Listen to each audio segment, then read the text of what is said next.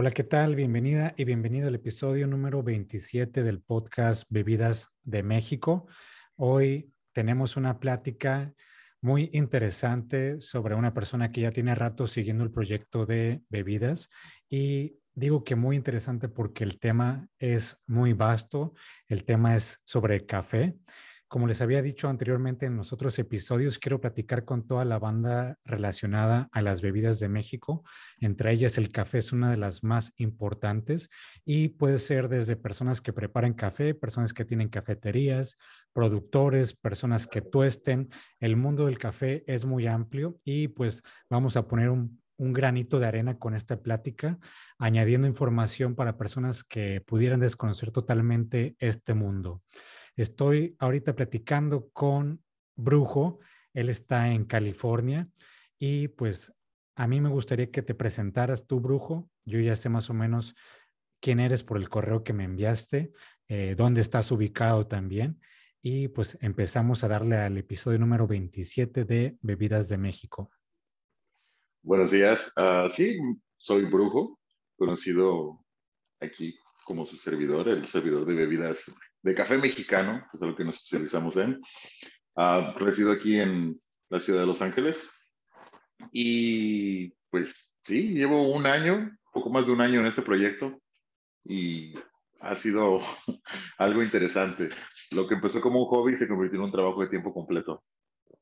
Eso es súper interesante. Quiero mover un poquito más atrás.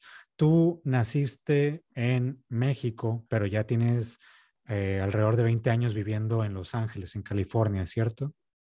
Correcto, soy originario de Jalapa, Veracruz, aproximadamente 20 minutos de la ciudad de Coatepec, donde es muy conocido también por tener varias fincas de, café.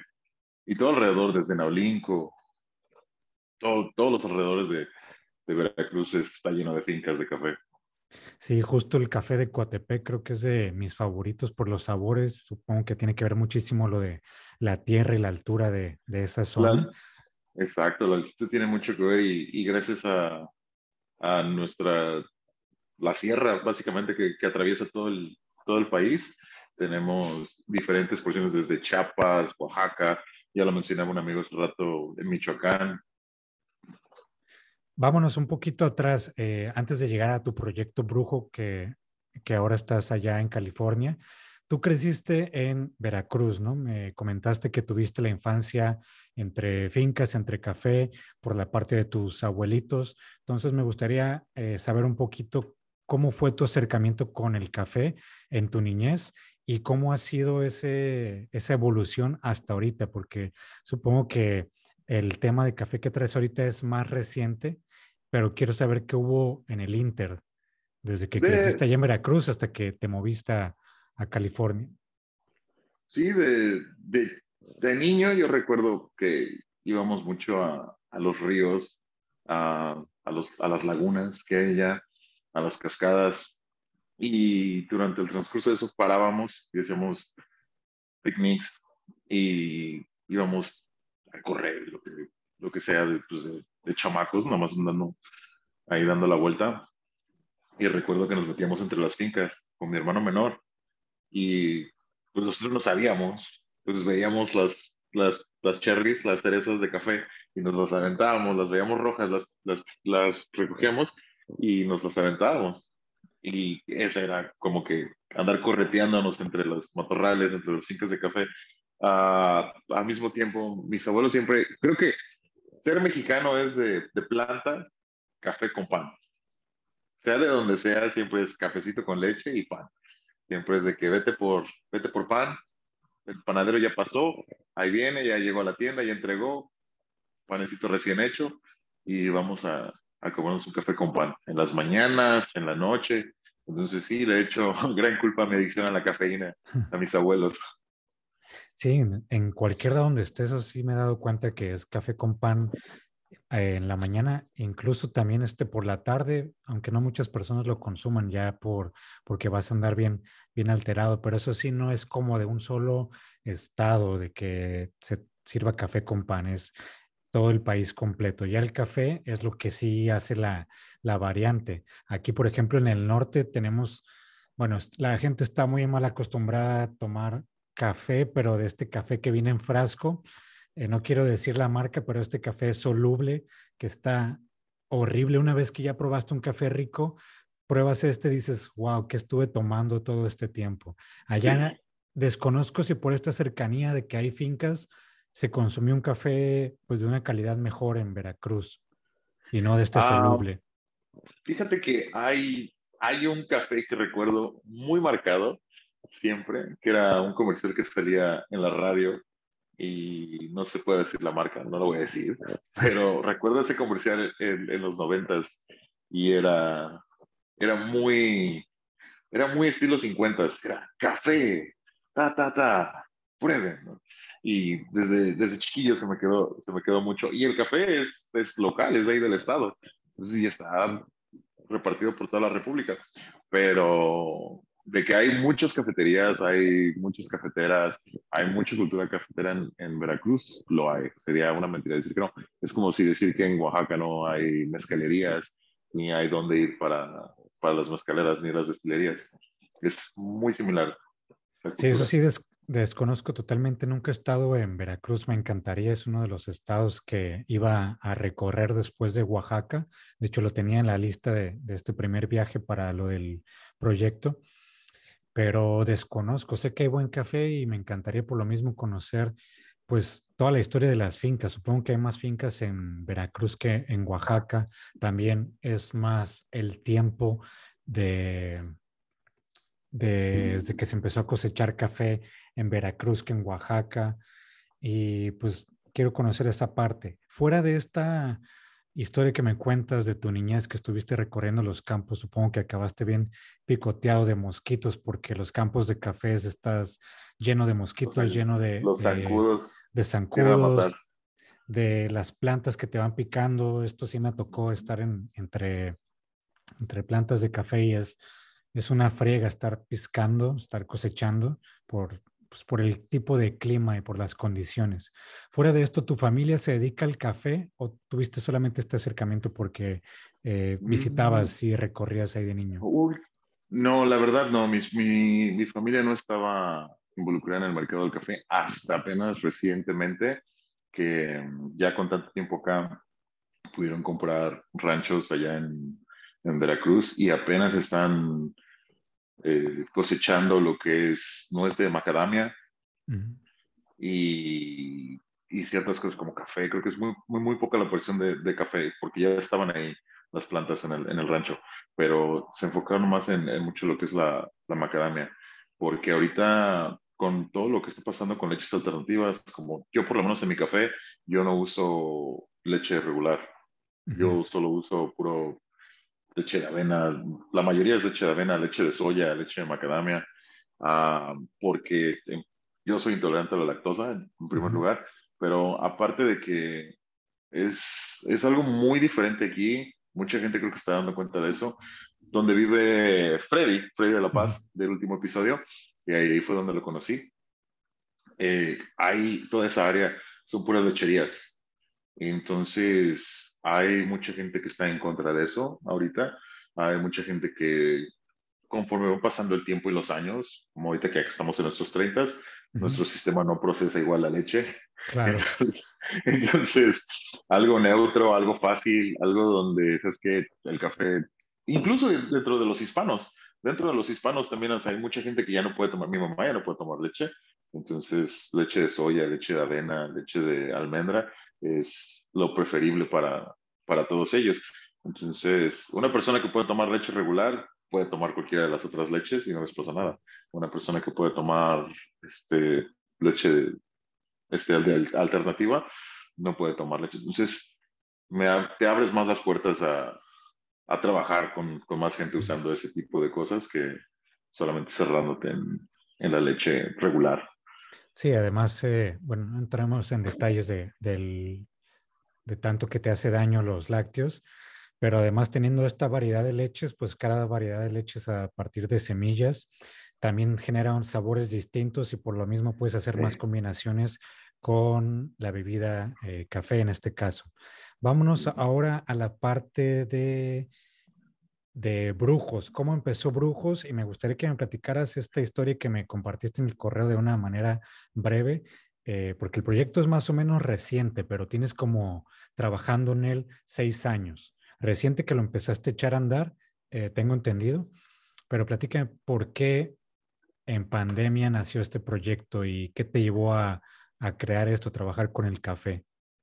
Llevaba ya aproximadamente desde 2016 tratando de, de, hacer algo, porque yo ya, todos mis amigos, todos mis amigos son bartenders, trabajamos en bares, en restaurantes, yo era el único que trabajaba en una oficina y siempre que teníamos juntas, que nos juntábamos a jugar cartas y eso, preparábamos diferentes bebidas, ya sea con pulque, compramos, conseguíamos con gente aquí pulque, conseguíamos diferentes cosas, diferentes mezcales en ese entonces porque no había mucha selección y hacíamos diferentes tragos como te digo, inspirados en lo que nosotros probamos y traíamos de México.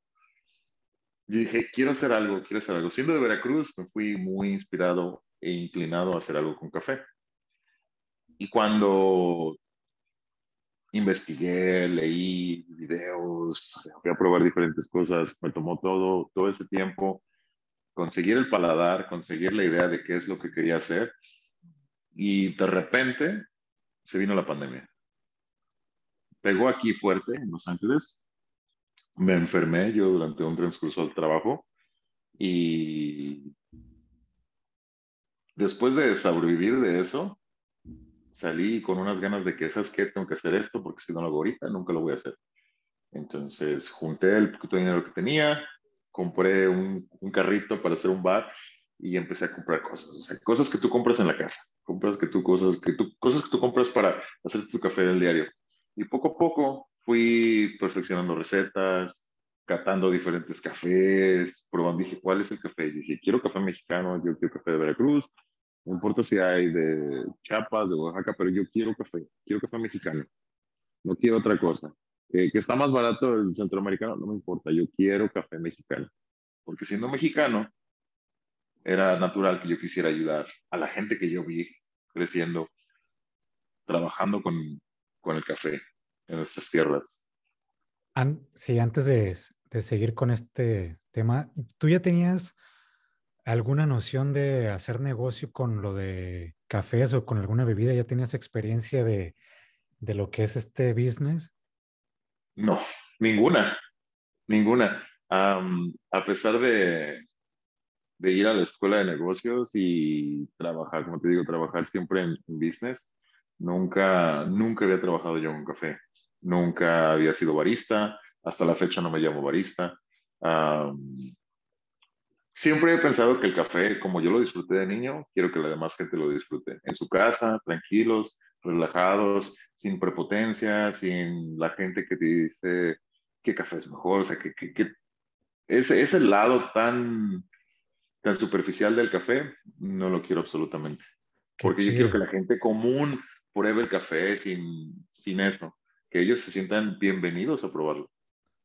Sí, eso me, me encanta esa idea porque muchas veces pensamos que, eh, que se necesita ser experto para algo, tener todo el conocimiento para poder hacer un proyecto. En este caso, eh, me identifico contigo porque así nació lo de el libro. O sea, yo nomás quería tomar fotos y viajar, pero en mi vida había tenido una experiencia de escribir o de hacer un libro, entonces una cosa lleva a la otra y creo que cuando tienes muchas ganas van, se va dando todo de manera muy natural, muy orgánica y, y qué chido que tengas como bien identificado que va a ser solamente café de México el que quieres apoyar, porque hay café en todo el mundo, o sea, en muchísimos países hay café, por eso es un tema bien amplio, al igual que otras bebidas.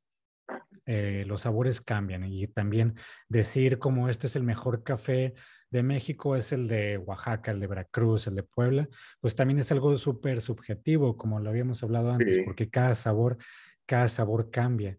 Lo importante es que estás haciendo un proyecto a, tu gusto y a como tú eh, recuerdas que hayas tomado el café cuando, cuando estabas niño.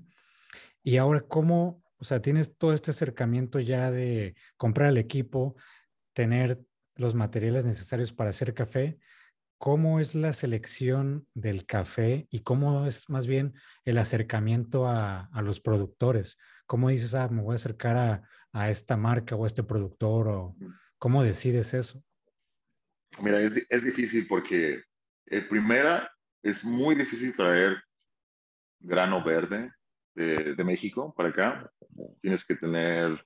Ah, sí, grano verde. Ah, antes, de, antes de que pasemos para las personas que no sepan qué es grano verde, nomás nos podrías explicar así poquito, por favor. El, el grano verde en sí es el resultado de cada cereza de café. Por cada cereza vienen dos granos de, de café. Entonces, el, el, proceso, podemos aventarnos otro show respecto a, al proceso de café, pero por cada cereza que ustedes ven de una planta de café vienen dos, dos, dos semillitas de, de, café. Entonces, el grano verde se, se, produce en México, el que conseguimos nosotros en varias partes también de Latinoamérica, y es café de arábica, la mayoría. Hay dos tipos de café robusta. El robusta se da más en, en Asia y es, es este, algo más comercial. El arábica normalmente se usa más de especialidad. Uh, es difícil conseguir ese grano verde aquí en Estados Unidos. Solamente hay ciertas compañías que lo traen para tostarlo. La mayor parte del café se viene ya tostado de México, porque es más fácil pasarlo como un producto ya comercial que un producto industrial. Entonces, sí, eh. ahí no sé cómo está el, las regulaciones legales en cuanto a, a, la exportación de eso a detalle, pero sí sé que es muy difícil, porque yo con los tostadores que trabajo, ellos solamente pueden trabajar con ciertos, ciertos, uh, ciertos proveedores. E incluso hay, hay varios proveedores que están aquí, pero solamente ellos mantienen su marca con ese café y tú no, tú no lo puedes tostar. O sea, tú ya se lo compras a ellos tostado, pero ellos lo consiguen verde. Uh -huh. Lo sí, cual entonces... no se me hace justo. Porque, sí, dime, perdón. No, tú continúa. Digo, lo cual no se me hace justo porque hay micro, micro tostadoras que quisiéramos conseguir esos, esos granos de café y no los podemos traer y estamos atenidos al, a los perfiles que ellos, que ellos catan, que ellos hacen. Estamos como que limitados. Estoy muy limitado con, lo, con los granos que puedo trabajar y, e incluso te había comentado que había trabajado con, con este Café Estelar de Guadalajara, sí. en Zapopan, con Jorge Soto, que Ajá. es el tostador de, de, de Café Estelar. Ellos tienen muy buenos perfiles, muy buen café. Incluso Café Estelar en México creo que es caro. Aquí todavía está más caro, pero es, es muy buen café. De hecho, este es Café Estelar.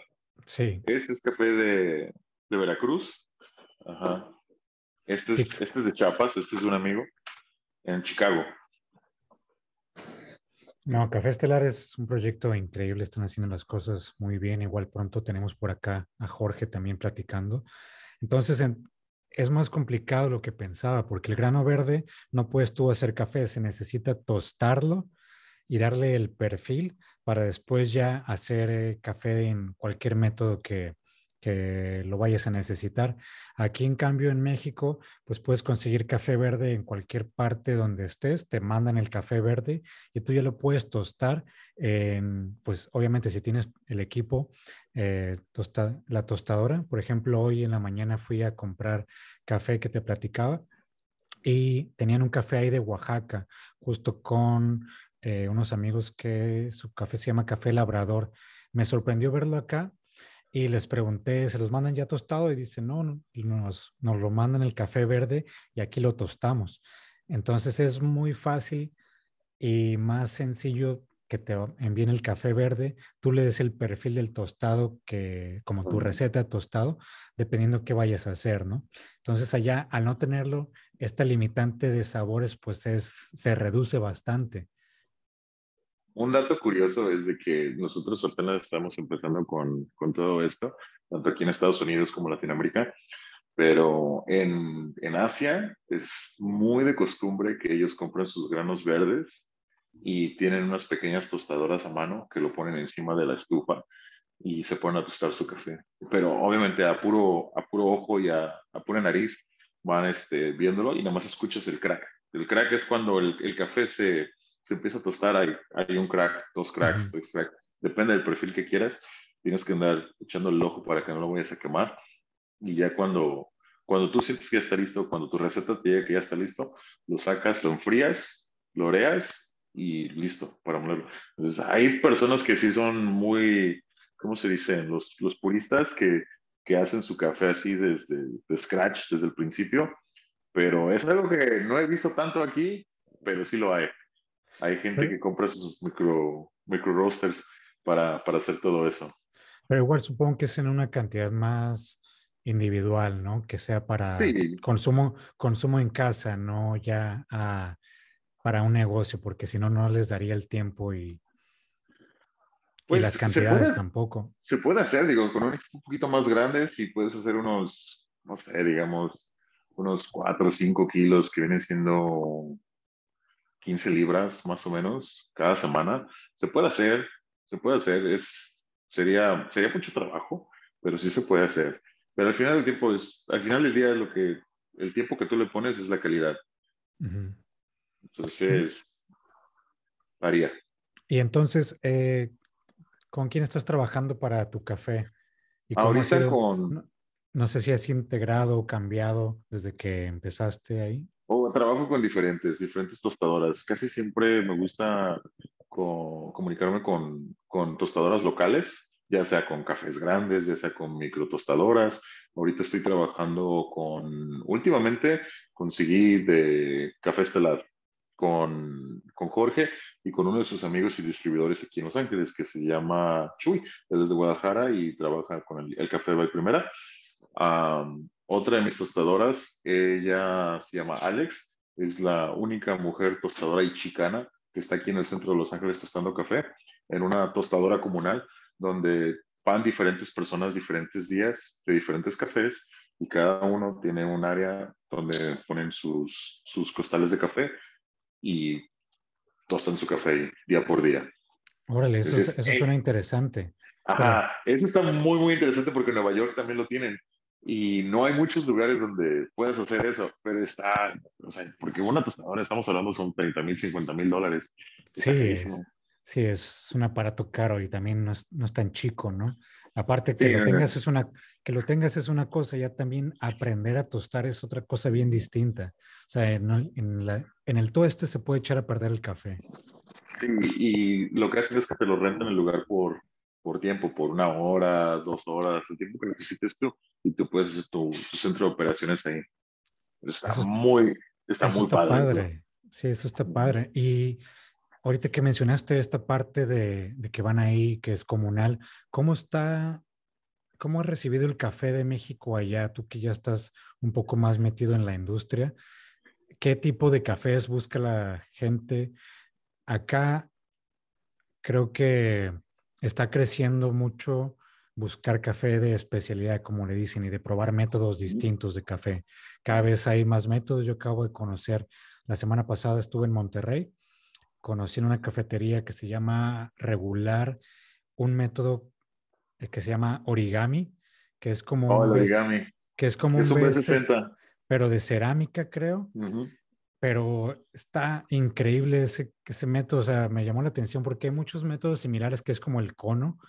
Está origami, está Rivers, está B60, y está Chemex, está Calita, como este cono, pero... No, y podemos aventar, igual te digo, podemos aventarnos también otro episodio. Sí, de métodos. De, métodos de extracción que hay. Sí, es, es un tema bien, bien grande. A lo que voy es cómo, pues sí, cómo ha recibido el café allá en Estados Unidos. Desconozco totalmente qué perfiles busca la gente, si se va por lo comercial o... No, fíjate que a lo menos con el café mexicano yo he tenido muy buena recepción donde toda la gente, especialmente hispanos y mexicanos, se acercan y se les, en primer lugar con el nombre de brujos.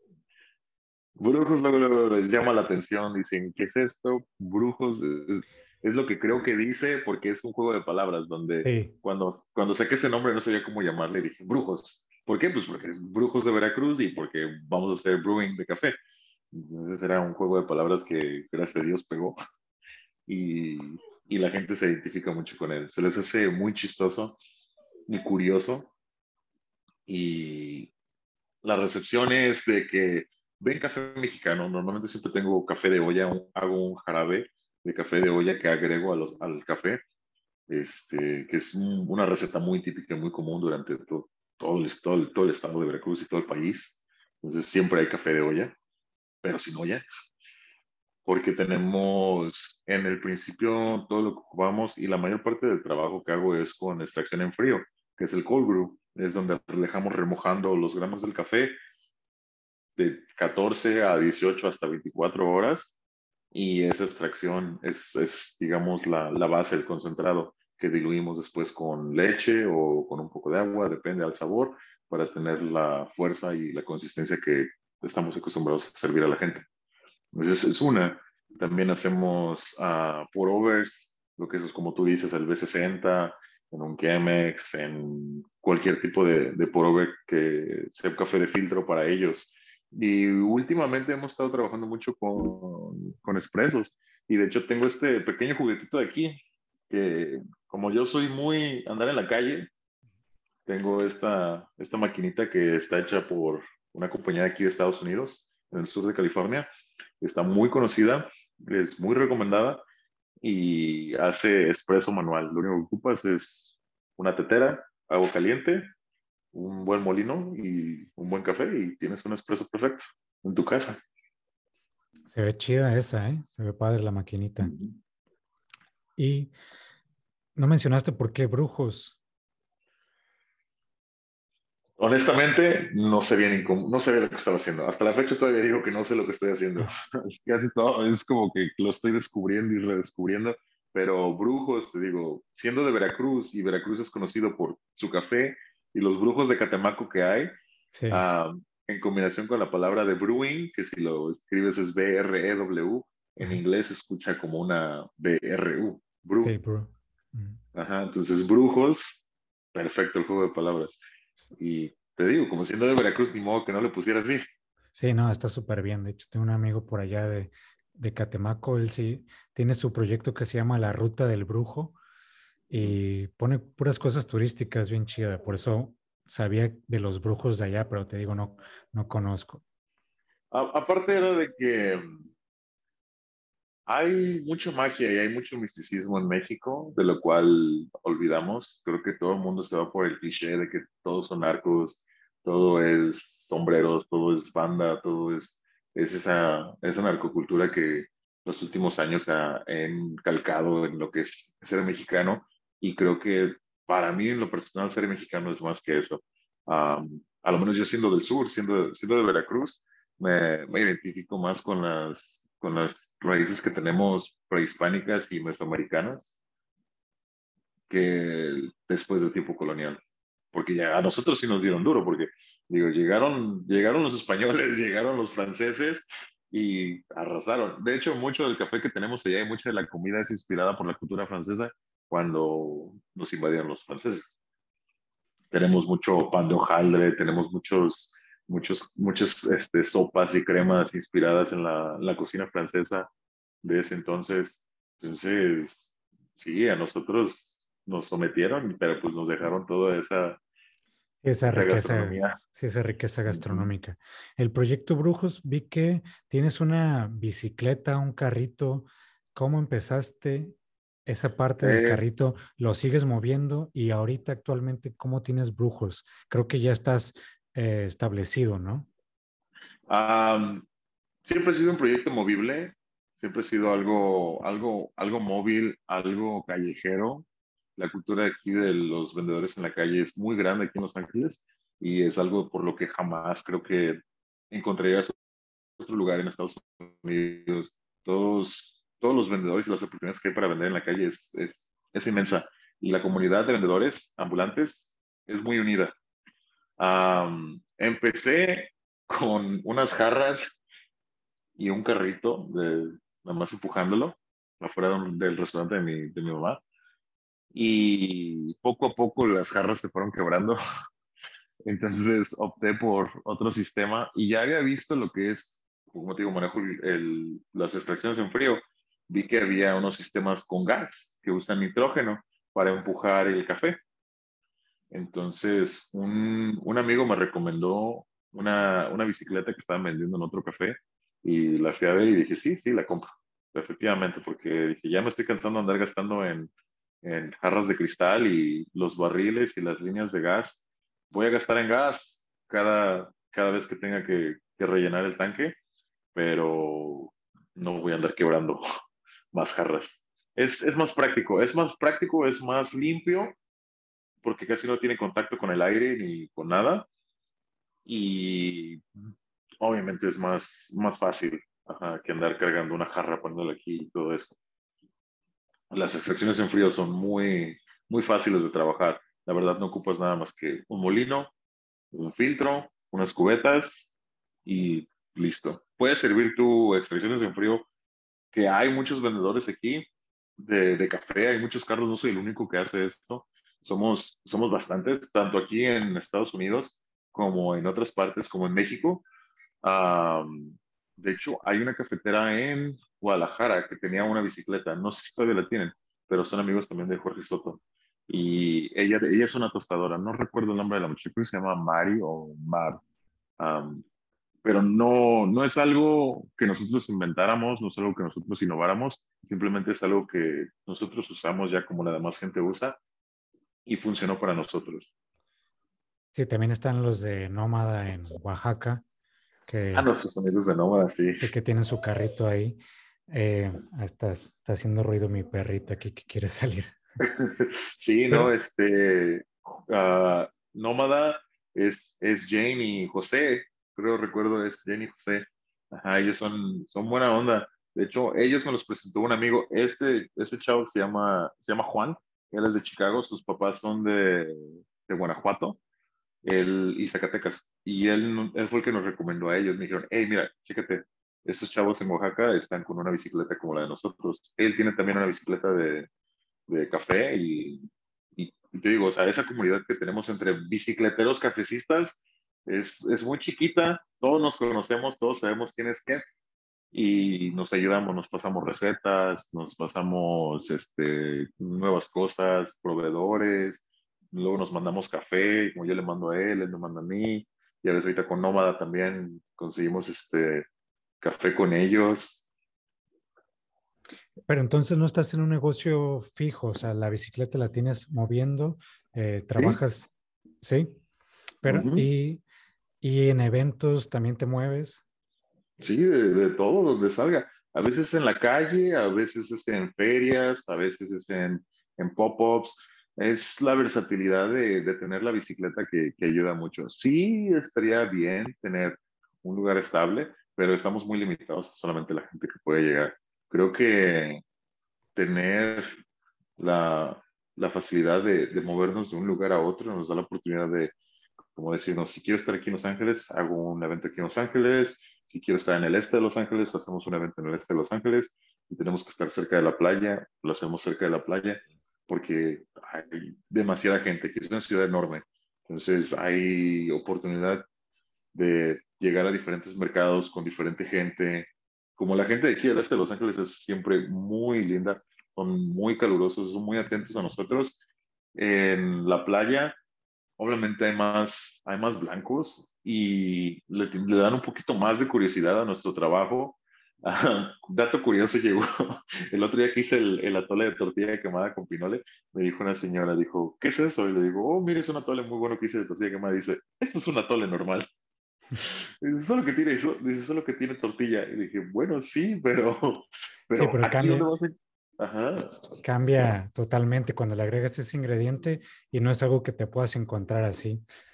La comunidad, entonces, siento yo también por lo que me comentas, que al tener una bicicleta, pues despierta esta curiosidad de a ver qué vendes, porque yo recuerdo de niño iba muy seguido allá a Estados Unidos, a Santa Ana, California, y cada día pasaba el de los elotes, el de los raspados, había tamales, la comunidad hispana es muy grande allá.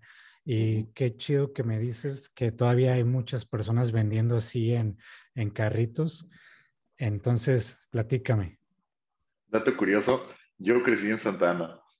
Órale, qué chido. Cuando llegué yo a Estados Unidos, yo crecí en Santa Ana, entre Santa Ana y Westminster, en Little Saigon. Ajá. Sí, allá, allá estuvo viviendo y trabajando mi papá muchos años, entonces por eso conozco Santa Ana. y siempre era de esperar a ver la tarde, a ver qué carrito pasaba. Sí, los elotes, los tamales, todo. Y, y, antes se usaban los carritos de supermercado. Muchas personas traen su carrito de supermercado y así no sé, ¿todavía? Qué padre, sí, despierta mucha curiosidad. También por lo mismo me platicabas que la comunidad de cafetaleros o cafeteros, bicicleteros, no sé cómo llamarle, relacionado al café, que es que sí es una comunidad, son es banda que se apoyan, como oh, mencionabas, que se, pasan recetas. No sé si eso también se deba porque son carritos y es como un grupo aparte de las cafeterías ya establecidas en, en un local, o no sé qué se deba. Pero ¿cómo está el grupo? Creo que todos es este. La comunidad del café es grande. En primera, y la mayoría son, digamos, el, el 80% de todos son muy, son muy amables, son muy buena onda. Hay un comaderismo entre, entre todos, que nos pasamos recetas, que nos pasamos granos, que nos pasamos recomendaciones en equipo. Como pues, la verdad, casi todo lo que, lo que he obtenido es a base de de ver videos, hacer preguntas en los forums, en Reddit, en los blogs, en las convenciones, digo, con otros cafés, con otros trabajadores, y todos son, son muy buena onda. Digo, la gran mayoría son muy buenas, son muy pocos, son muy contados los que son, ah, como se dice en México, son mala leche, pero todos, todos son muy, muy chidos. no solamente... ¿Son mexicanos o de Eso es lo que voy. No, no, no solamente mexicanos, no solamente hispanos, yo tengo unos conocidos en, en, las Filipinas y en Taiwán que obviamente para nosotros aquí en Estados Unidos es un poquito más accesible conseguir una máquina, conseguir eh, cierto equipo, ciertas cosas, porque obviamente aquí se, se, trabaja, se trabaja en dólares. Y igual en México es un poquito más accesible conseguir ciertas cosas porque estamos tan cerca aquí de Estados Unidos. Entonces, la, la conexión para para conseguir ciertas cosas es, es, más fácil, es más accesible. Ahora imagínate, en el, en el sureste de, Asia, una máquina que para nosotros puede ser un juguete, para ellos es, es algo que, como una máquina de estas para ellos, yo los he visto que las tienen en cafés.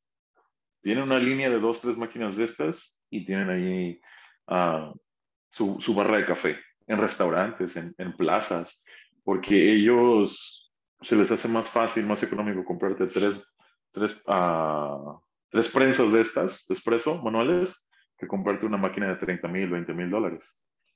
Que incluso hasta a mí se me hace difícil pagar una máquina de 5 mil, 10 mil dólares. Es, es, carísimo. Entonces, uh, estas personas con tan poquito, con cosas que nosotros podemos hacer para la casa, ellos hacen un negocio de ello. Y es una de las cosas que me inspiró durante muchos años yo veía todos estos carritos en las calles en, en Vietnam, en Indonesia, en Malasia, en Taiwán. Y decía yo, wow, o sea, en Japón. Y yo digo, quiero un carrito de esos. Como, ¿Cómo se llaman los, los carritos de Japón? Los que tienen los puestitos de ramen, los yatais, que ellos sacan su carrito y le empujan como carretilla. Ajá, entonces toda esa cultura de, de vendedores ambulantes siempre me inspiró. Como tú dices, igual en Santa Ana siempre hay bicicletas de estos, carritos del otro y ver la practicalidad que tienen de moverse de un lado a otro con tan poquito y hacer este, su luchita para hacer su dinero, es, es algo que creo que a todos, tanto como hispanos, como asiáticos, como de otras partes, toda la gente tiene. Toda la gente quiere hacer algo para ganar dinero honestamente. Toda la gente tiene una manera de trabajar y si es algo hasta la fecha, esto no se siente como un trabajo para mí siempre ha sido una, un día normal de voy a hacer algo que, que me gusta hacer. Sí, aparte de todos los días supongo que tomas café y estás obviamente disfrutando los procesos. ¿Me platicas esto de, de, la parte asiática? ¿Lo viste o fuiste allá? ¿Lo viviste? No, no, no, lo viví, de hecho, en Santana, porque había, ya ves que la comunidad vietnamita está a un lado, somos vecinos de ellos en Santana, había muchos, este, muchos centros comerciales o plazas de, de vietnamitas y de filipinos donde ellos tenían diferentes tipos de cafés. Ellos usan mucho robusta, que es un grano más cafeinado, más grande, se usa más comercial, pero es producido mayormente en, en Asia. Entonces ellos tienen diferentes tipos de café, ya sea como el café vietnamita, el café Shoda, que es café con leche condensada. Entonces, tanto en los diferentes métodos de extracción y de recetas que se usan, tanto como el diferente proceso. Había carritos, una señora con un carrito de, de mercado, de súper, con los cafés ya preparados. Los tenía ya con tapitas y todo y ya te los iba y te los vendía y los repartía así. Tenía donas, este, donas vietnamitas y, iba por la calle vendiéndolos. Entonces, esas, todas esas cosas con las que yo crecí, dije, me acuerdo, dije, saliendo de la prepa, saliendo de la secundaria aquí, tomaba yo mis cafés. Me aportaba cinco dólares y con eso aportaba mi café y mis, mis dos dólares de donas. Ya, ese era, ese era mi, mi ritual de todos los días. ¿Y qué viene para Brujos? ¿Qué, ¿Qué, es lo que quieres hacer? con el proyecto? El, el, proyecto de Brujos creo que ahorita está, estamos en proceso de, de aprender a tostar. Ahorita he estado practicando mucho mi, mi arte en, en late. Uh, la verdad no es algo que a mí me guste o considere, porque se me hace algo, como te digo, totalmente superficial, que no afecta en nada el sabor del café ni la calidad del café. Simplemente es algo que tú lo ves y dices, wow, qué bonito un cisne, y te lo tomas.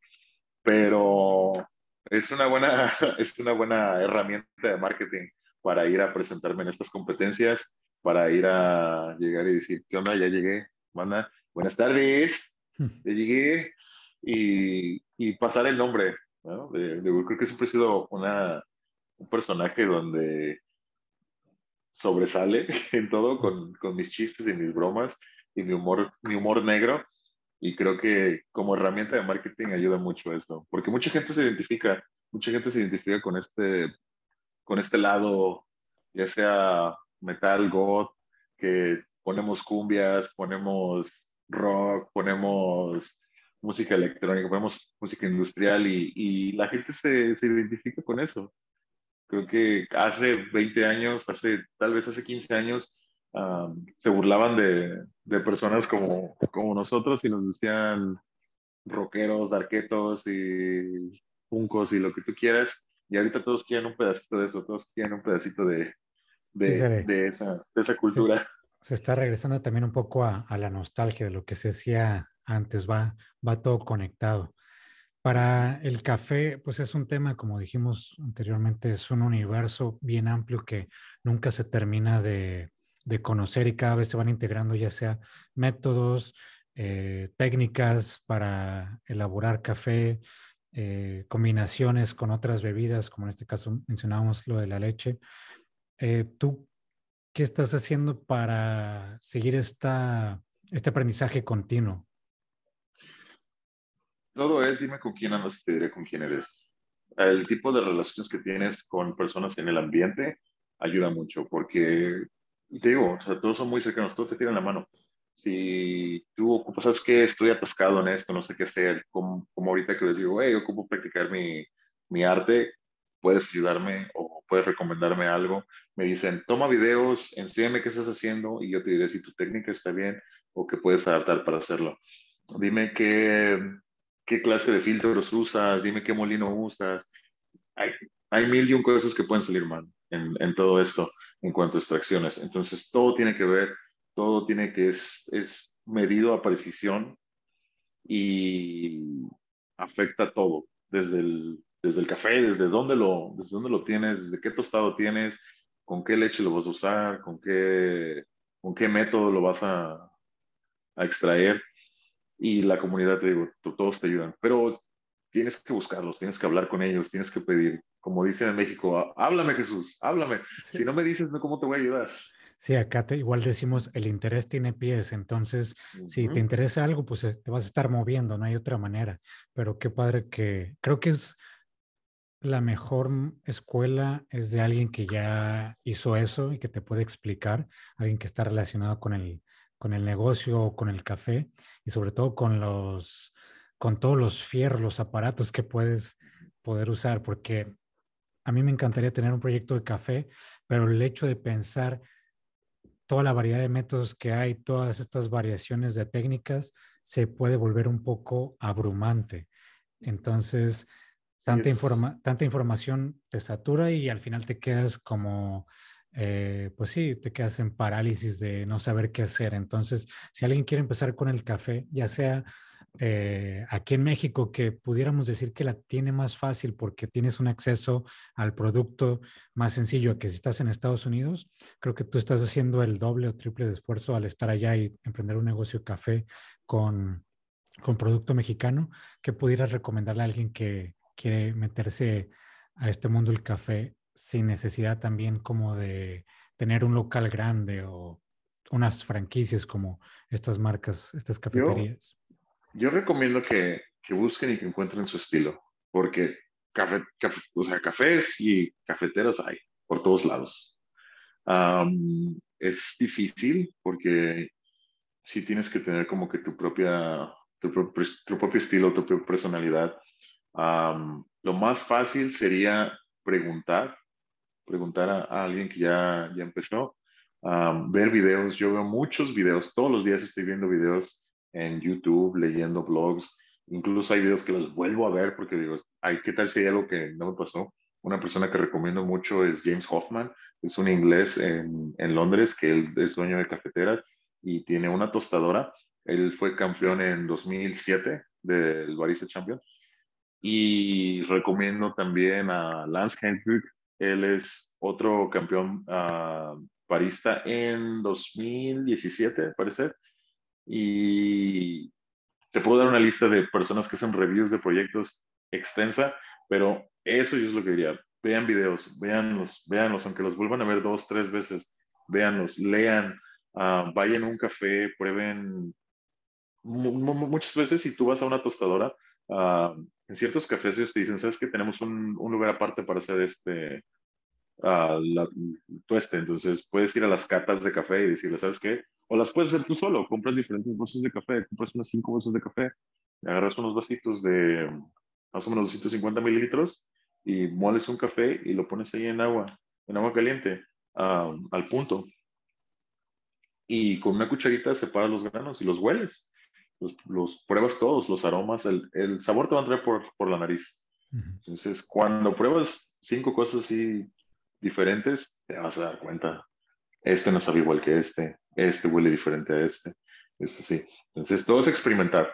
Creo que es más que nada es experimentar, estudiar, y ya cuando lo tengan que ejecutar, ya cada quien va a buscar su propio estilo, ya sea en pour-overs como un B60, un Calita, ya sea como en una, en una, en una Vialetti que se llama el Mocha Pot, que usan la, ¿cómo le dicen en México? La, la prensa italiana. no, no, no, no. Prensa francesa.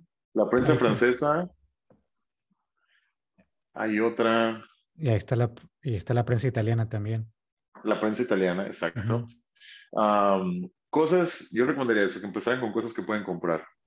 Yo empecé, cuando yo empecé, yo empecé con cold brew, con la extracción en frío y con los fins, que es este, la extracción, es una, es una combinación de extracción, de sumersión e inmersión, que es este vietnamita, donde pones los granos, le pones agua, agua caliente encima y van cayendo en gota poco por poco. Entonces, es que empecé con media docena de esos y poco a poco fui cambiando, fui cambiando, comprando cosas, más prensas francesas, uh, las italianas compré otras dos y ahorita ya, ya ando viendo dónde, qué máquina comprar.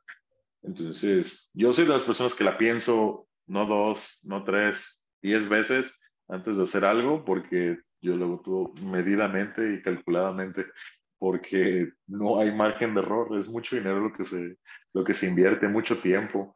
Y Pero podemos...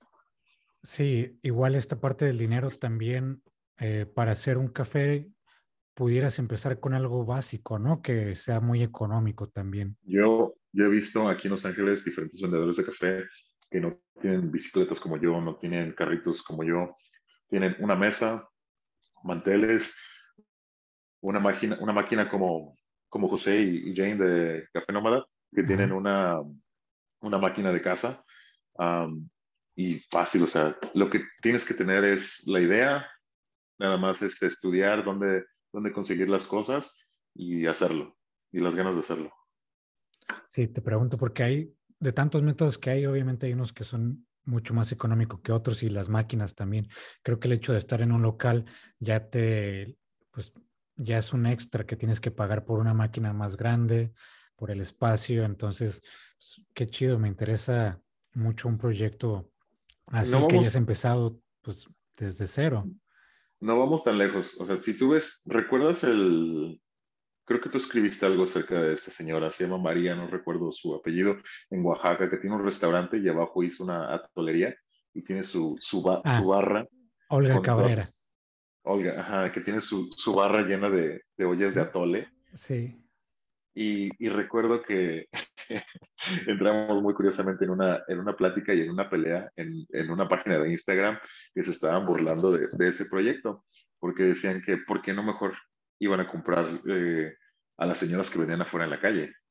O que por qué tenían que hacer ese proyecto tan, tan caro, donde un atole te costaba 200 pesos. Y les dije, no pueden ver a una persona que tenga un proyecto diferente, algo. Cuando tienes el dinero para hacerlo, tú lo puedes hacer como tú quieras. Entonces, si tú haces atoles y los vas a hacer en la calle y después, obviamente tu costo no es diferente, tu costo es diferente, es menos a que tienes que pagar un local, tienes que pagar empleados. Es, que chido que mencionas esto y lo relaciono un poquito al tema bebidas de México, porque también me interesa abordar esto contigo, eh, porque ya has elaborado algunas bebidas. Pero sí, este proyecto de la tolería ahí en Macea con Olga Cabrera es un proyecto increíble. Obviamente se puede comparar lo mismo si compras unos tacos en una taquería o te vas a un restaurante eh, como Puyol a comprar un taco, obviamente son eh, proyectos muy distintos y no puedes decir está caro o está barato, porque el hecho de estar en un local implica muchos más gastos. Si a la gente le gusta comprar el atole en la calle, pues que lo compre en la calle, pero también no está, no está chido estarse quejando. Además, los atoles de Olga sí son atoles que no encuentras en la calle, o sea, los sabores que tiene atole, las combinaciones que tiene, el maíz de dónde lo obtiene también, eh, de, la, de la mixteca, con quién le compra maíz. Son muchas cosas que están detrás de un proyecto y cuando sabes el proceso para hacer esos atoles y, y conoces cómo se tiene que hacer un buen atole y de qué depende, dices, ah, este atole no es caro, un atole de 50, 60 pesos, es un atole a un precio justo.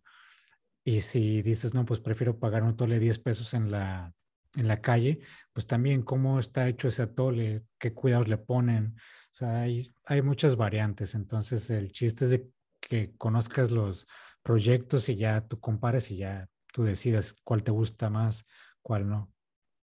Es, es, como con el café también, o sea, tú puedes ir a una gasolinera y comprarte un café, digamos, aquí te cuesta dos dólares, 2.50, o puedes ir a un café muy bueno en cierto lugar con, con leche alternativa, con lo que tú quieras, con, con agave en vez de azúcar, con mil y un cosas. Te pueden dar arte, que lo digo, como te digo, es opcional todas esas cosas. Todo, todo mundo tiene derecho a, a probar o a, comprarse lo que, lo que ellos pero la calidad del producto es muy diferente. Es, es muy detallado a un un vaso de un café de una gasolinera. Entonces, de dos dólares a cinco, seis dólares, ya es, un, es un salto ya más grande. Pero al final del día, tú sabes, como te digo, la diferencia entre un café éticamente recolectado de México, donde quiera que sea, desde Sudamérica o Latinoamérica, es centavos. O sea, si un café barato te cuesta 3.50, de esos 3.50 creo que son como cuatro centavos que se le van al, al pescador, ni, ni, cuatro, creo que son como dos o tres centavos. Sí, es, es muy poquito. Es, es, muy mínimo. Entonces, de que ellos se queden con dos, tres centavos a cinco o seis centavos por, por cada café, es, es, digamos, es enorme. Es enorme la diferencia. Para nosotros no hace mucho la diferencia, pero para ellos sí. Porque por cada, por cada cerezo, te digo, son dos granos de café. ¿Y cuántos cerezos de café no se tienen que piscar para, para poder darnos a nosotros un costal de café. imagínate, ¿cuánto va a ser esto? Está, está, muy desequilibrado esta parte de, de, del campo, obviamente es en todo, no más en café, pero pues quien menos se lleva es las personas que están en el campo, pero es por lo mismo, porque las personas ya en, la, en las ciudades prefieren pagar menos por un producto a pagar más por un producto y que, y que la repartición sea pareja. En este caso pasa lo mismo, en el caso de café, en el caso del, del mezcal, si el precio es caro es porque ya hay una, bueno, en teoría tendría que haber una repartición más justa para, para, toda la cadena. O sea, si estás pagando eh, por un café, no sé, aquí en México, una no, taza... lo, que va a, lo, que va a, pasar es que si no nos hacemos, no, no nos hacemos cargo y responsables de todo esto, no vamos a poder tener un mercado sustentable. Si, lo que va a pasar es de que estas personas no van a poder trabajar en eso, no van a poder mantener sus fincas, ya está pasando. Lleva creo que dos o tres años, eh, una finca que, que, aparece en el libro, que me comentaron cada vez son menos las personas que quieren piscar. O sea, cada vez se va reduciendo, porque el pago obviamente se va reduciendo y, y es una cadena que no se ve al momento de que tú estés pagando por un buen café. O sea, estás pagando por estas marcas que te venden el café en frascos que están en todo México y, y pues es muy poquito, son centavos lo que le llegan. Entonces, obviamente, esa persona que va a piscar, tiene una familia y no va, no va a decir voy a ir a recolectar café por estos centavos, prefiero no hacerlo. Y al dejarlo de hacer, se deja de, de tener café de calidad y pues se empieza a tener más estas marcas, no digo comerciales e industriales, porque hay algunas que están haciendo las cosas bien, pero sí cambia mucho. Es mucho, es mucho la diferencia pero en cuanto al costo, no es mucho. Y creo que vale la pena pagar esos centavos extra. Si yo tengo que pagar 50 centavos o si yo tengo que cobrarles un dólar más por un vaso de café para poder conseguirles mejor producto de calidad que yo sé que no, no los va a afectar, lo hacemos. O sea, no nos, no nos cuesta nada. Y la gente lo paga. La gente lo paga. Sí, lo importante es compartir la información y compartir procesos y compartir esto de, de dónde viene el producto, eh, quién lo está cosechando, quién es eh, la marca que está, ya sea del grano o quién lo tuesta, o sea, darle el valor a cada persona de la cadena. Y ya si lo haces, la gente dice, órale, pues no nomás depende de una persona lo que me estoy tomando, sino depende de muchas. Sí, porque, bueno, imagínate, o sea, yo estoy solo casi, gran parte obviamente son para mí, para el costo, para el tostador, y de ahí se va, es una cadenita que se va pasando hasta que lo pisca. Pero imagínate, o sea, si tú tienes un café, tienes que ver, tú, en primera, tú qué haces al final. Ya primero se tiene que cobrar el barista, se tiene que cobrar las utilidades, se tiene que cobrar las herramientas, uh, Después de todo eso, el producto, exacto, el producto y ya después quedas tú. Y tú vienes ganando entre 10 centavos o 15 por, por un café de 3 dólares. Y casi todo se va en, en lo demás. Y, y, gana, y aún así ganas tú más que la persona que está recolectando el café. En, sí, en costos, ¿cómo andan los cafés allá? Aquí una taza de una eh, de un método más o menos cuesta entre 50 y 90 pesos, pudiéramos decir, dependiendo de dónde venga el café. De un método. ¿Americano sí está más barato? ¿Americano o long Pues es que es, es, es, café con agua caliente, básicamente. Pero toda la diferencia es en el grano. Por ejemplo, hay cafés, uh, una medida estándar de café son 12 onzas, un café caliente, mm, entre 4, 5 dólares. El café helado es un poquito más caro, Ah, porque lleva más leche. Normalmente, a menos de que sea un café negro, helado, serían 4 o 5 dólares. Entonces, no creo que sea mucha la diferencia, a menos de que vayas a una gasolinera y te tomes un café comercial que te cuesta 2.50, 3 dólares. Porque incluso las, las cadenas grandes cafeteras que todo mundo ya conoce que están en todas partes son 6 dólares, 6.50 un café, 4.50, 5.50 un café que de hecho sí me ha tocado ir hacia la carrera pasar así que, hey, dame un café. Y así digo, ay, no, mejor no, mejor no hubiera pasado. Sí, o sea, es que también los costos son para consumo diario, también no puedes estar pagando 5 dólares todos los días y diario te gusta el café. Yo pues, prefiero comprar el grano, ya lo muelo y aquí en mi casa pues diario me preparo. No, y, y, al final del día, al final del día lo que, lo que siempre les digo es que cada quien toma el café como ellos quieren. Yo siempre les preguntaba al principio, este, ¿cómo te gusta tu café? Y ya más o menos me decían y ya les digo, oh, ok, pues te puedo hacer así, así. Sí, justo te iba a preguntar esta parte del acercamiento porque hay muchas personas que no les gusta el café porque el café que han probado pues es café malo, café de, de máquina, café quemado. Eh, si alguien te llega, ¿cuál es como tu sugerencia? decirle pruebas. Creo que este siempre, es que siempre llegan diciendo que no les gusta el café porque está muy amargo, que el café está muy fuerte, no les gusta el café fuerte, pero la palabra fuerte para café no describe absolutamente nada concreto en sí, porque tú puedes tener un café fuerte en cafeína y es un tostado, un ligero. Entonces es un, tostado muy, muy ligero comparado a, al italiano, al francés, que tenemos muy acostumbrados, que es un café quemado, es un café... Igual en Oaxaca, en Oaxaca es quemado, o sea, la mayor parte de las cafeterías tienen café eh, tueste muy, muy, muy quemado. Pues sí, entonces, mientras, mientras más, más arriba vayas en ese espectro de, de quemado a ligero, van a ser diferentes. Ahí están las, las ¿cómo se llaman? los flavor wheels, las ruedas de sabores que tienen todas las cafeteras y tostadoras, donde tú puedes ver los, los parámetros de, de, cada sabor, dependiendo del color del tueste y dependiendo del color del, del grano. Entonces va cambiando, va rotando. Y algo curioso, está bien exactamente en la mañana, cuando un café te sale muy ácido, muy ácido o muy amargo, casi siempre están en polos opuestos. El, como el, sabor quemado, esa, esa, amargura como de chocolate, de chocolate oscuro, queda al par de, de lo que es limón, cítrico, ácido. Entonces, cuando, un, cuando consigues un café ligero y lo, lo preparas, esa es la extracción, y te queda un poco, un poco ácido, sal. Mm.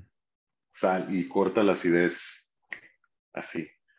Y no, no puedo, una pizca de sal, una pizca de sal. Sí, nomás para equilibrar, para equilibrar. Para equilibrarlo, exacto.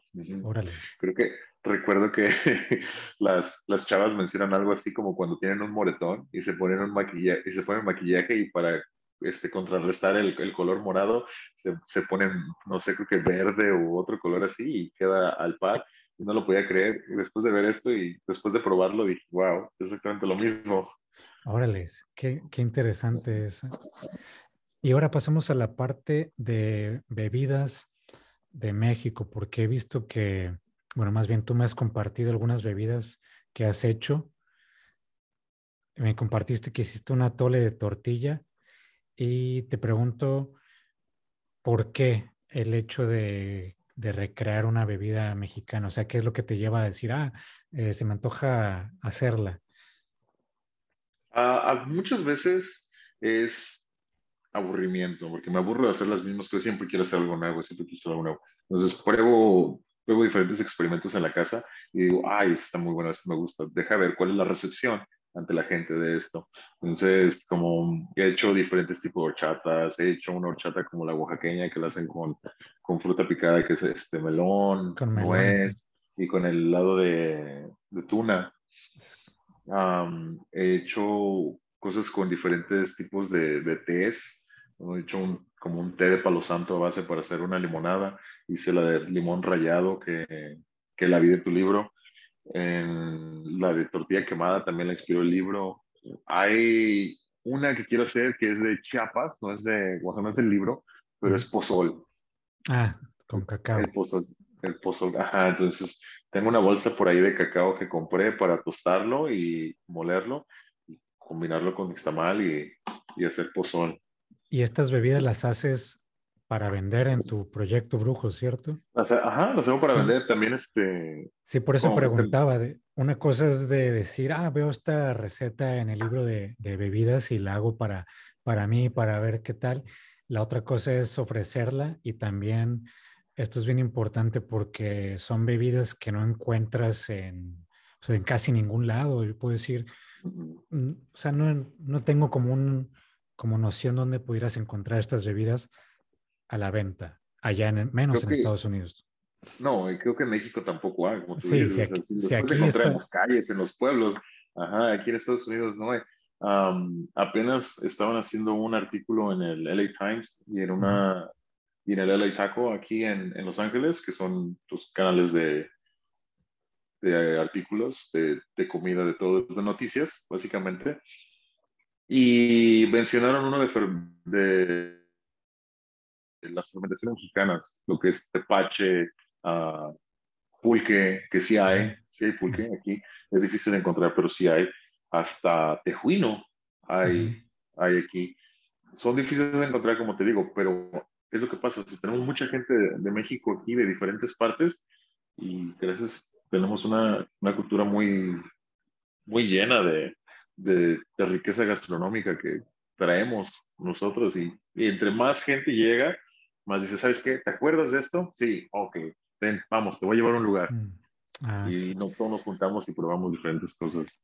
¿Y la aceptación cómo ha sido de estas bebidas? O sea, que después de esta persona que te dijo que era un, atole no, normal. no, no dijo que estaba malo. Ella no dijo que estaba malo. Simplemente me dijo, sí, sí he probado este atole antes. Le digo, sí, pero aquí dónde lo vas a encontrar. Me dijo, bueno, eso sí es cierto. Entonces, este sí, se lo, se lo regalé, no se lo vendí. Le dije, pruébalo. ¿Y, la, y, la, aceptación de las otras personas, cómo lo ven?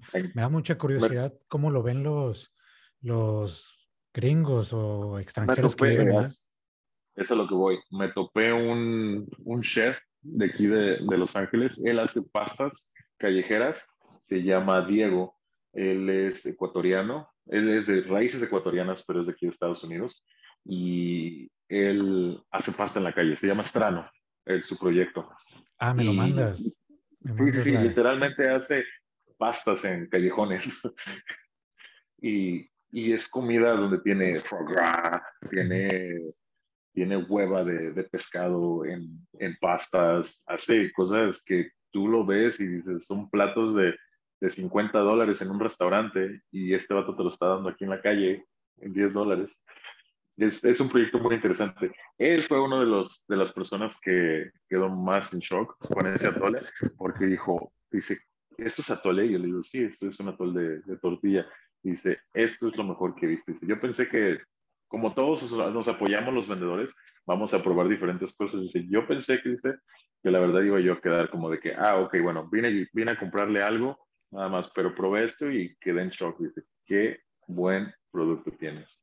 Por lo mismo, porque creo que también esperas que esté bueno, pero puedes quedar decepcionado, puedes quedar como que tanto una como la otra. Pero sí que es, ese creo que fue uno de los comentarios que más me, me ha gustado hasta ahorita, porque viniendo de él, con el paladar que tiene, y le gustó lo que estaba haciendo, qué contento. Dije, ok, sí estoy haciendo algo bien.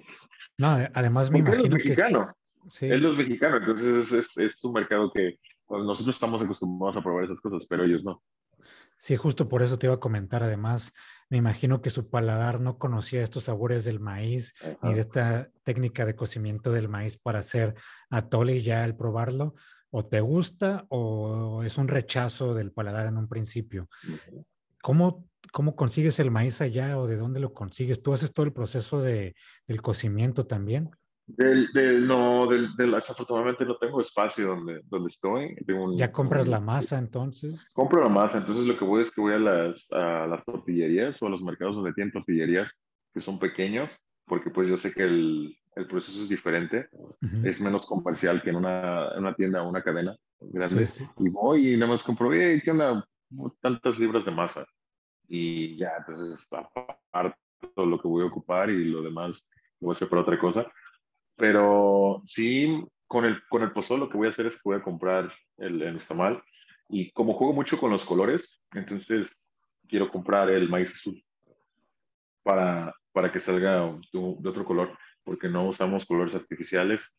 Entonces, como las bebidas que hago con color negro, es con charcoal, cosas que hacemos con, con color verde, como ya sabes de la limonada, con la pura cáscara de limón. Entonces, cosas así, uh, con tés, como no sé cómo le llamen allá en México, lo que es el, el Butterfly Tea Blossom, que es una plantita que de hoja azul, que cuando haces un té queda un azul marino y la dilúes. Es, sí, es color índigo, no, no recuerdo el nombre. Entonces jugamos mucho con eso. Pues la verdad, we brew everything.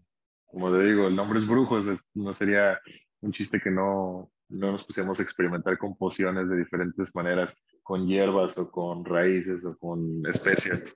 Sí, justo esa relación me, me gusta un chorro que estás haciendo por la parte relacionada con la magia y pues el hacer estas bebidas que no hay allá, pues de alguna manera es una magia y sobre todo utilizar estos colores naturales que me has enseñado en fotos. Además, no hay necesidad de utilizar colores artificiales con tanta intensidad que nos dan algunas frutas. Que pues hay bebidas, hay una bebida que es igual es un fermento de cardón, que es como una tuna o pitaya, que el color es púrpura, así morado, intenso y es y no tiene ni un ni una sola gota de, de pintura artificial, o sea, es súper loco, qué chido que lo estás. Igual como el amarillo también, pues la cúrcuma. Cúrcuma te pinta bastante, de hecho te pinta la ropa y no se te quita también. Sí, hay, hay un personaje aquí en Los Ángeles que es amigo de, de unos conocidos que hace tintes con vegetales y usa mucho cúrcuma para hacer este, ropa. Con, con todos esos ah, tintes naturales. Qué padre. Oye, pues cerrando un poco también para no quitarte tanto tiempo, Brujos, ¿dónde lo encuentran? Bueno, tus redes sociales y dónde te encuentran también a ti en, ubicaciones más o menos o la zona. Sé que va a estar complicado para algunas personas, pero me interesa que la gente te siga porque vas a estar siguiendo, vas a estar haciendo más recetas. No solamente, no solamente de café. O sea, he visto que haces cosas que digo, qué chido que alguien de allá los esté haciendo. Pues tenemos que hacerlo, digo, creo que es parte de nosotros mantener todas esas recetas vivas, como tú con este libro, la verdad, ah, cuando me lo recomendaron, yo no lo podía creer y dije, güey, o sea, yo necesito este libro y todavía lo sigo queriendo físico, todavía lo sigo queriendo físico, solamente tengo la versión digital, pero quedé, quedé muy contento con, con el trabajo que estás haciendo y, Gracias. Y siempre, y siempre, siempre, siempre es, es aprender nuevas cosas. siempre es traer nuevas cosas, especialmente de nosotros, de, nuestro país, de nuestra cultura. Te digo, gracias a Dios tenemos una, una cultura riquísima en gastronómica, en todo lo que, todo lo que tenemos, tanto en Veracruz como en Oaxaca, como en diferentes estados de la República. Cada quien tiene su, su montoncito de cosas y tenemos que tenemos que pasarlas, tenemos que, representar lo que, lo que tenemos, de donde somos, y al final del día nuestro país es rico en más de una cosa, en, monumentos, en nuestra topografía, en nuestra tierra, nuestra comida, nuestras personas, nuestra música, y creo que es, es muy... Es muy gratificante tener todo ese orgullo. Creo, como, como te digo, hay, hay más allá de, de la narcocultura, hay más allá de, sombreros, hay más allá de, banda, hay más allá de, todas esas cosas del colonialismo que nos dejó. Ah, creo que la parte prehispánica y mesoamericana de nuestra historia es algo que no hemos topado todavía completamente. Creo que nada más estamos rascándola ahí un pedacito, pero hay muchísimas cosas que, que, encontrar y creo que tú lo estás, tú estás escarbando con pala, no con cuchara, con pala para sacar todas esas cosas. Y y más gente como tú, necesitamos más gente como tú que, que haga lo mismo, tanto en pues México como acá. Muchísimas gracias. Creo, yo también lo veo como una responsabilidad. Una vez que ya conoces esto, quieres escarbar más para aprender y ya vas tirando un hilo que, pues, Bebidas de México es un proyecto que creo que nunca se va a acabar porque abarca tanto. Si en un solo estado conocí tanta variedad, creo que va a ser lo mismo en otros estados. Solamente es cuestión de estarnos acercando a, la gente adecuada a personas como tú, que también no quiero que el proyecto sea solamente de bebidas tradicionales porque sentía yo que lo estaba segmentando a un tipo de bebida nomás. Y el café, pues es una bebida que se consume de manera tradicional, no es una bebida tradicional como si la comparas con un tejate o un pozol, pero es una bebida tradicional que se, se consume todos los días. Entonces, el proyecto va a abarcar todo tipo de bebidas y pues eh, me interesa mucho platicar con personas como tú que inician con estos proyectos que son recientes, que veo las ganas que tienen de, de mostrar, de conectar, de más que nada de trabajar de manera justa.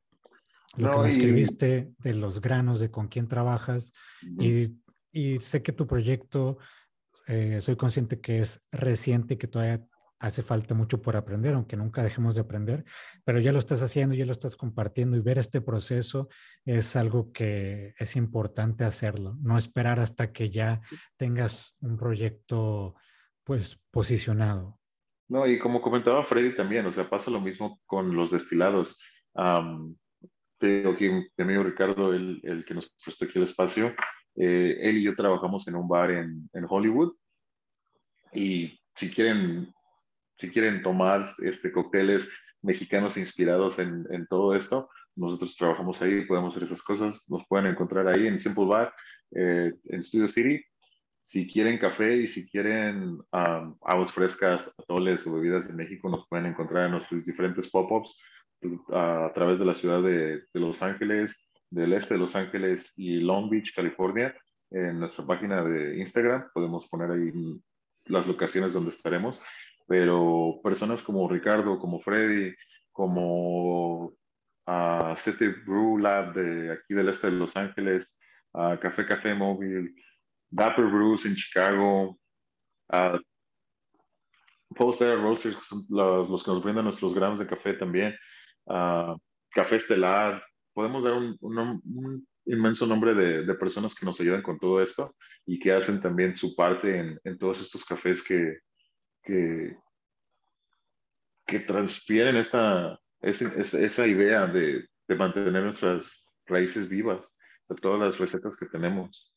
No nada más soy, como te digo, yo no lo inventé, yo no hice esto, no soy nada más yo, somos muchos los que, los que trabajamos con esto y mantenemos esa esencia de, de México, de nuestra raza, tanto como ellos aquí como los, los, los chicanos, los mexicoamericanos, que tienen ese, ese sentido de identidad con nuestro país, que escuché a una persona decir que lamentablemente ellos tenían que intentar ser más mexicanos que los mexicanos y más americanos que los americanos para sentirse aceptados por ambas culturas y, y, creo que ellos también en parte ponen, ponen mucho, porque ellos abren las puertas también para nosotros, para hacerlo.